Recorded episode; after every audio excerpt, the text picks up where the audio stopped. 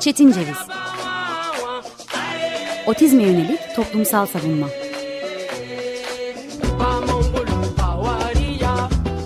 Hazırlayan ve sunan Deniz Yazgan Zorlu Holding Sürdürülebilirlik Platformu Akıllı Hayat 2030, herkes için daha yaşanabilir bir dünya diler. Merhabalar, 95.0 Açık Radyo'ya uzaklardan bağlanmaya devam ediyoruz. Ben Deniz Yazgan, bugün 16 Haziran 2021 Çarşamba. Suçlunun engelli, cezanın engel olmadığı toplumsal savunma düşleriyle otizmi konuştuğumuz Çetin Ceviz dinliyorsunuz. Bu iki hafta içerisinde ne oldu? Aşılar geldi, meslek gruplarına doğrusu ve yanlışıyla aşılar tanındı ve 14 Haziran 2021 günü Türkiye'de rekor aşılanma gerçekleştirildi. Bunun mutluluğunu yaşarken e, belli bazı gruplara daha fazla tanınmasını ya da daha detaylı aşı tanınmasını isterken yani tüm bunlar yaşanır.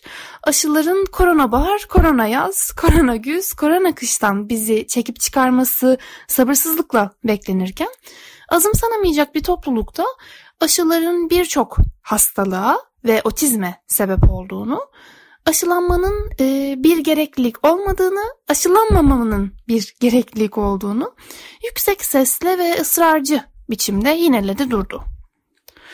Otizmden ötesine bakmak bu işte benim meslek grubuma düşecek bir bakış açısı olmaz, bir bakış olmaz diye düşünüyorum. Belki ve yalnızca bu alanın uzmanlarınca delil hiyerarşisiyle gerçekleştirilmiş araştırmaları aktarabilirim. Delil hiyerarşisi bir diğer ismiyle kanıt piramidi. E, bilimsel çalışmaların bel kemiği, can suyu, ekmeği, tuzu, odak noktası. Bilimsel çalışmanın bilimsel çalışma olması için en önemli şey dediğimizde aklımıza hangi benzetmeler geliyorsa tam olarak o. E, TheLogicOfScience.com rumuzlu web sitesinde bir üçgen ile tasvir edilmiş bu hiyerarşi bir üçgen var karşımızda. E, en üstte tepede güçlü e, kanıtlar, en altta zayıf kanıtlar var. E, bunlar zayıftan güçlüye sayılması gerekirse vaka raporları, hayvan deneyleri ve in vitro çalışmaları, kesitsel çalışmalar, vaka, vaka kontrol çalışması, kohort tipi çalışmalar, rastgele kontrollü deney ve çalışma, meta analiz ve sistematik inceleme olarak sayılmış The Logic of Science'da. Ve aslına bakarsak deli hiyerarşi çalışan herkes tarafından. Aşı söz konusu olduğunda ya da aşıyı dediğimiz gibi genel olarak ele almayı bırakalım. E, otizmin sebepleri söz konusu olduğumuzda karşımıza çıkan enteresan sosyal medya paylaşımlarını, üç nokta ile biten manidar mistik cümleleri e, veya e, akademik düsturla ele alındığı iddia edilen bir makaleyi nasıl sınıflandırmamız gerektiğini ortaya koyan bu piramidin adımlarını, adlarını, adların ne anlama geldiğini Ankara Üniversitesi'nin açık erişimli kaynağından öğrenmek mümkün. E, hatta teyit.org'un şef editörü Gülün Çavuş'un derlemesini kısmen ama direkt olarak yansıtmak gerekirse ve güçlüden e, zayıfa yansıtmak gerekirse bir meta analiz var elimizde. Meta analiz aynı konudaki farklı yer ve zamanlarda yapılmış olan araştırma sonuçlarının nitel ve nicel olarak uygun istatistiksel yöntemlerle birleştirilmesi demek. En güçlü kanıt olarak kabul ediliyor. Bu anlatımı, meta analiz e, delilini ve çalışma biçimini otizm açısından ve otizmin sebepleri açısından ele aldığımızda özellikle aşı veya özellikle e, akraba evliliğine yönelik herhangi bir meta analiz çalışmasıyla karşılaşmıyoruz dünya çapında. Ve ardından sistematik inceleme ele alınıyor. Diyor ki belli bir konuda yapılan orijinal araştırmaların belli yöntemlerle incelendiği bilimsel inceleme. Sistematik incelemelerde araştırmacının yanlılığı çeşitli yöntemlerle önleniyor ve en aza indiriliyor.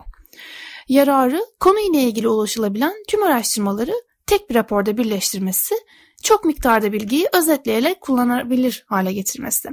Bugün sıklıkla atıf yapacağımız hatta teyit.org'dan e, şef editörün de atıf yaptığı Logic of Science web sitesi yazarı Felisime'nin neredeyse tüm çalışmalarının sistematik incelemeye örnek gösterebileceğini söyleyebiliriz belki de. Dinleyicilerimize de Logic of Science web sitesindeki Felisime'nin e, özellikle ve özellikle pandemi döneminde aşıyla ilgili yaptığı çalışmaları e, okumalarını önerebiliriz. Ardından yazar devam ediyor ve rastgele kontrollü deney ve çalışmayı aktarıyor bize. Bir ilaç ya da tedavinin etkisini değerlendirmek üzere deneklerin çalışmadaki gruplara rastgele dağıtıldığı kontrollü çalışma tipi. İki gruptan elde edilen sonuçlar karşılaştırılarak tedavinin yararı değerlendiriliyor.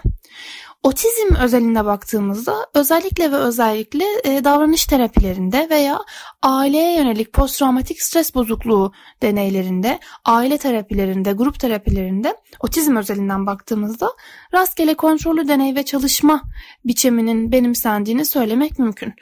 E, bu da aslına bakarsak kanıt değeri yüksek ve kıymetli çalışma olarak e, ayrılıyor bu kanıtlar e, hiyerarşisinde daha doğrusu deliller hiyerarşisinde ve kohort tipi çalışmalar geliyor ardından. Herhangi bir etkenle karşılaşan ve karşılaşmayanların belli bir sürede belli bir hastalığa yakalanma olasılığı hesaplanıyor. İncelenen hastalık yönünden sağlam olan bireyler belli bir zaman izlenerek hastalığın ortaya çıkma olasılığı hesaplanıyor. Bu noktada e, otizm özelinde bizi yanlışa götüren çalışmaların e, belli bazı durumlarda kohort tipi çalışmanın yanlış anlaşılmasından da elde edildiğini söylemek mümkün. Ve ardından vaka kontrol araştırmaları geliyor. Vaka grubu nedensel bir ilişkinin araştırıldığı hastalığı olan bireyler. Kontrol grubu ise bu hastalık yönünden sağlam olan bireyler. Vakaların seçimi genel olarak hastaneye tedavi amaçlı başvuranlar üzerinden yapılıyor. Fakat hastanenin özelliği vakaların toplumu temsil etmesini engelleyebiliyor. Örneğin Türkiye'den de örnekler aklımıza gelebilecektir. Yalnızca belirli bir e, sosyoekonomik kesimin gidebildiği hastanelerden çıkarılan örneklerle e, şehrin merkezinde bulunan bir eğitim araştırma hastanesinden çıkacak sonuçların farklı olabileceği gibi. Ama bu noktada vaka kontrol çalışmalarının bir hakkını verme hali de var. Çünkü sonuçlar genellenmiyor. O çalışma grubunu has oluyor. Örneğin X şehrinin X semtinde X özel hastanesinin yaptığı vaka kontrol çalışması olarak yansıtılabiliyor ve akademiye alan yazına olan katkısı bu noktada değerli ve e, genele hizmet eden bir özel parça olarak kalıyor diyebiliriz. Ardından hayvan deneyleri in vitro yani laboratuvar ortamındaki çalışmalar geliyor. Vaka raporları delillerin yeterliği ve gücü bakımından alt sıralarda yer alıyor ama çalışmaları veya kanıtları bu yollarla edinilmiş bilgiler e, sosyal hayatta daha fazla ciddiye alınabilirken alan yazım ve teoride daha az ciddiye alınabiliyor. Teyit.org'un şef editörünün bu değerli derlemesi e, ve ardından devam ederken anlattıkları şu bakımdan önemli. Hatta bir programın konusu edinilebilir. E, şöyle devam ediyor şef editör. Araştırmaların bir kısmında aşı olumsuz olay raporlama sistemi verilerinin kullanıldığını, daha doğrusu bu verilerden yararlanıldığını ve incelemelerinin ana konusunun bu olumsuz olay raporlama sistemi olduğunu söylüyor. Bu olumsuz olay raporlama sistemi e, meslek erbaplarının değil vatandaşların kendilerinin endişelerine dayanarak rapor ettiği bir veri bankası. Bunun şöyle can alıcı bir önemi var. Burada vatandaşlar belli bazı verileri girerken bunu kanıtlamak, herhangi bir sağlık raporu sunmak durumunda değiller. Yani bu etkilerin ne zaman kaynaklandığını veya psikosomatik olup olmadığını kanıtlamak bu raporlama sistemi kapsamında mümkün değil. Bu değerlendirmenin ardından şef editör çok daha can alıcı ve çok daha önemli bir atıf yapıyor Logic of Science e, Science'daki Feliciman'den.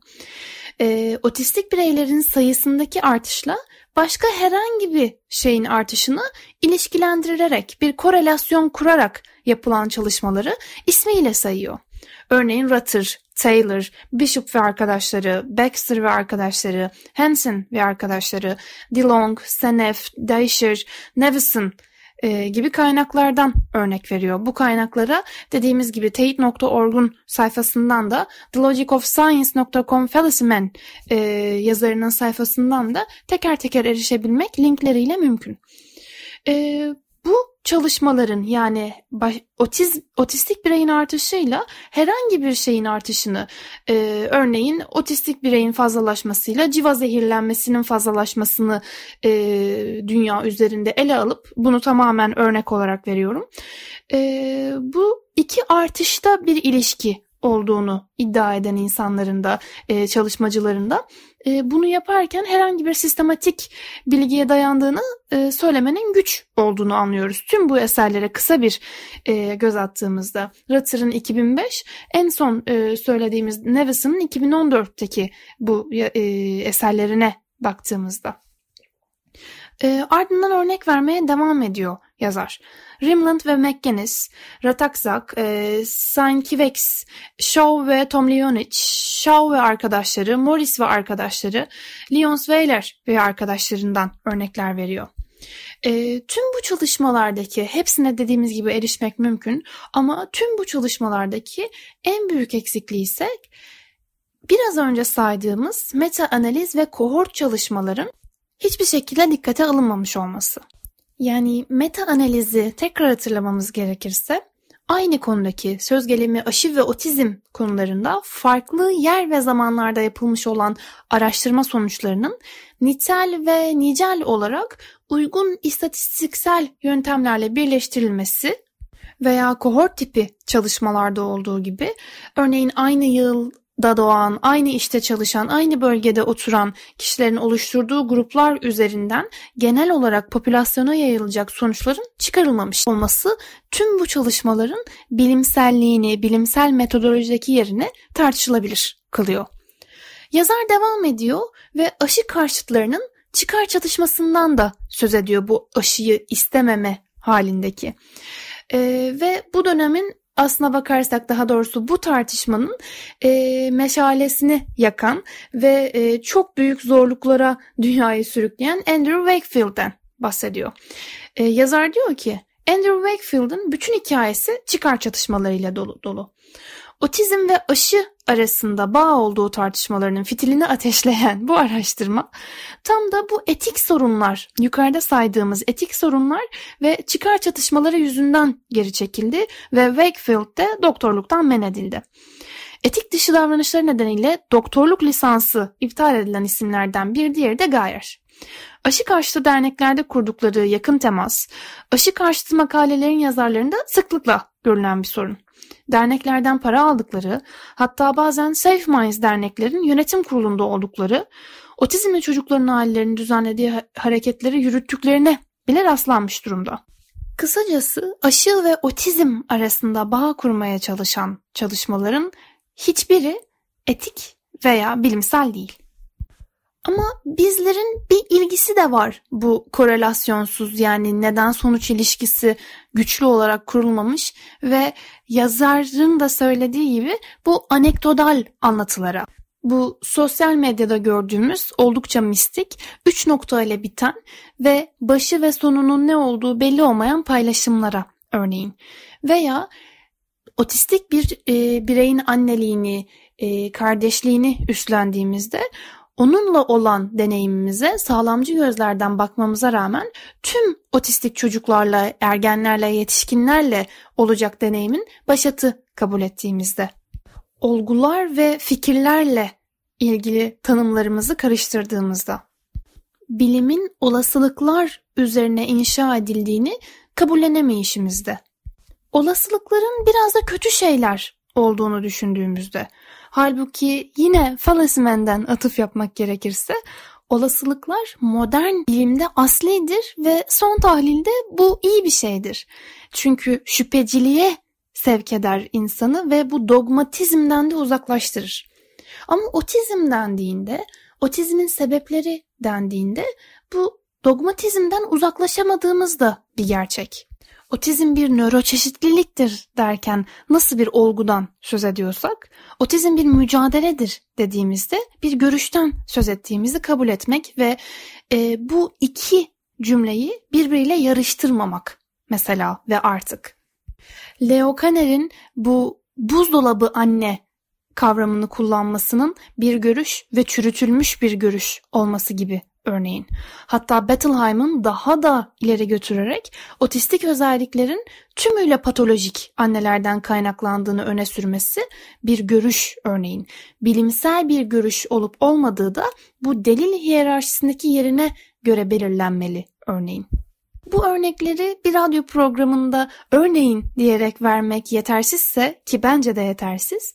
Amerikalı psikolog Bernard Rimland'ın İnfantil Otizm kitabındaki bu buzdolabı anne ve patolojik anne görüşlerinin çürütülüşü adeta içimizin yağlarını eriten ve adeta e, bu doğru bilinen yanlışları düzeltmek için e, döneminin doğru metodunu görmenin en güzel yeri.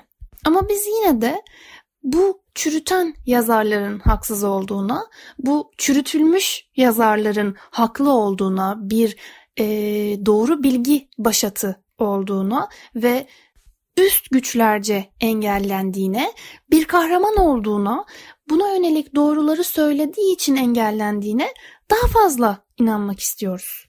Kulak asmıyoruz. Bilimsel metoda dair bir şeyler söyleyenleri e, olgun olmamakla, tecrübe kazanmamakla suçluyoruz adeta. Tüm bu araştırmalara kulak asmayışımız bilimsel gelişim meraklısı olup bilimsel metodu çok da önemsemeyişimizden kaynaklanıyor. Yani aslına bakarsak bu bir bana balık tutmayı öğretme, bana ömür boyu yetecek balığı stokla deyişimizden. Olgulara kulak asmaz, görüşlere önem verirken bu tüm öğeler bir yana Otistik bir süreç var mı öngörülen? Otistiklerce öngörülen. Otizm bir yetersizlik olarak addedilirken bu yetersizlik de genel olarak sosyal beceri kisvesiyle şekillenirken otistik süreç ne kadar umurumuzda? Neden ve sonuca bu düşkünlük gerekçelendirmeyi bu kadar dışlarken otizm iyicene ensenin kökünü görmeye eşdeğer kılınırken 20 yıl önce otistiği tatlı mı tatlı ve küçük çocuk ve böylece bir çocuk hastalığı olarak tanıtmışken sonra bu tutmadı diye çocuk, ergen, yetişkin otistiği büyük bir dram ve hazan küresinin içine sığdırmaya çalışırken otistik süreç nerede? Veya neden bu otistik süreç yok ve biz bu otistik sürecin yoksunluğunu çekiyoruz? Otizm daha çok erkek çocuklarda görülür. Otizm bebeklik döneminde yapılan aşılardan kaynaklanır. Otizm çocuklar arasında bulaşıcıdır. Çok televizyon izleyen çocuklarda otizm olabilir. Otistikler saldırgan olurlar. Tüm bu yanlışlar neden doğru biliniyor? İğne ve çuvaldız ilişkisini kurarken bu iğneleri ve çuvaldızları yastıklarından uyandırırken kaldırırken kime neyi batırmayı gerekli görmeliyiz? Bu yanlışların doğru bilinmesinin sebebi bizlerden sorumlu olan otizm camiasını oluşturan kişilerin belli bazı aşamalarda görüşleri ön plana çıkarması değil midir? Bu her haliyle böyledir. Ama özellikle ve özellikle 10 sene öncesi, 15 sene öncesi ve 20 sene öncesine baktığımızda teşhisle karşılaşılabilen bir şeydi otizm. Otistik birey, otistik bebek, otistik e, tod, yumurcak, otistik çocuk olduğunda ve yaşamının devamında öngörülen ve böylece görüşle, dünya görüşüyle şekillenen bir şeydi. Bu noktada yalnızca ve yalnızca eğer bir çuvaldız paylaşımında bulunuyorsak yalnızca ve yalnızca aileyi ve ailenin bakış açısını da bu çuvaldıza tabi tutmak belki de doğru değil. Çünkü otistik sürecin yoksunluğu, yokluğu parkta, bahçede, komşuda, okulda, sinemada, alışveriş merkezinde, sokağın kendisinde otistiği de göremeyişimizden kaynaklanıyor. Bir yaşından sonra tüm bu farkındalık çalışmaları 0-12 yaşta hedeflendikten sonra bir yaşından sonra otistik birey yok oluyor. Otistik birey kendisine dair hiçbir şeyi anlatacak bir platforma sahip olmuyor.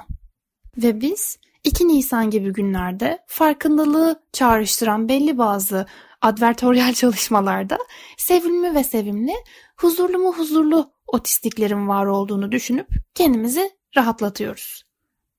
Halbuki farkındalık bir günü kutlamak mı yalnızca?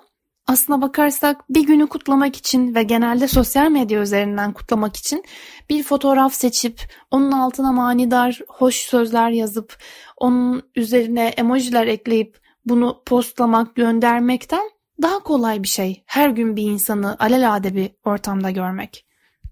Ama bir sis var. O uçak kalkmıyor. Sadece taksi yapıyor. Sadece belli bazı yerlerde dolanıyor. Ama bir noktadan bir noktaya bir süreç olarak, bir deneyim olarak, yaşamın ve insanın ta kendisi olarak otizm ve otistik birey yansımıyor. Yansıdığı zaman onun engellenmesi gerektiğinden söz ediyoruz. Problem davranışlar elde ettiğini söylüyoruz ve bunun önüne nasıl geçeceğimizi ve geçemeyeceğimizi ve böylece sosyal izolasyonun tamamını tüm gerçekliğiyle yaşayacağımızı bir kez daha anlamak durumunda bırakılıyoruz. Gerçekten bu kadar çaresiz bir şey mi otizm veya farklı olmak veya otistik birey bu kadar çaresizlikle eşdeğer mi? Veya değilse bile, olgu bu değilse bile görüşler otistikle çaresizliği yan yana getirmekte bu kadar ısrar etmeli mi? Bundan ayrıksı bir şey söyleyene, daha demin dediğimiz gibi bu dram ve hazan çemberinin dışında bir şey söyleyene bir dirsek atıp sen sus deyip üstüne gidip gerektiği zaman ayrımcılığın türlü türlü versiyonlarıyla karşı karşıya kılıp bunun ayrıksı ve yine olumsuzunu tekrar etmek gerçekten bir şey değiştirecek mi? Bunu yaptığımız süreçte ne değişebildi? Otizm neden ve neden hala anlaşılmaz mistik bir yapboz parçasının kayıplığı, bir e, olabilecekken olamama hali olarak tanımlanıyor. Bir ancaklara hapsolma, bu duygulardaki tutukluluk hali neden otizm dendiğinde sıklıkla ve sıklıkla tekrar ediliyor? Özellikle ve özellikle ergenlik yaşına gelmiş ve ergenlik yaşını aşmış otistikten söz ederken ve görünmezlikten söz ederken en büyük eksiğin görünür kılmak için yapılan veya yapılacak hiçbir çalışmanın var olmaması olabilir mi? Otistiği anlamak dediğimizde mistik ve duygusal şeyler algılamak isteyişimizdeki en büyük eksiklik otistiği bir insan olarak düşündüğümüzde başka başka şeyler düşünemeyişimiz, tek bir insanı düşünmekteki çaresizliğimiz olabilir mi? Bu görünmezlik otizmi bir sınıf meselesi haline getirdiği kadar bir tahayyül meselesi haline getiriyor olabilir mi? Ve artık retorik sorulardan sıkılmışsak, bu bir sınıf, bir tahayyül meselesi ise bir o kadar da bir alışma meselesi değil mi? Seni ancak diye başlıyor iki ayrı yüzyıldan iki insan. Mevlana diyor ki, seni ancak gördükleri ve duydukları kadar anlayacaklar. Atol Behramoğlu diyor ki, seni ancak kendi sesin hayata alıştırır. Ama artık kabul etmek gerekir ki o sese alışmak o sesin oluşmasını ister. Suçlunun otistik, cezanın otizm olmadığı tahayyül o sesin titremeden, fısıldamadan çıkmasını, otistik sürecin tüm duyulara yaygınlaşmasını sağlayacaktır. O sis kalkacak, o uçak dünyanın bin bir yerine gidebilecektir. İki hafta sonra görüşmek üzere, hoşçakalın. Çetin Ceviz Otizme yönelik toplumsal savunma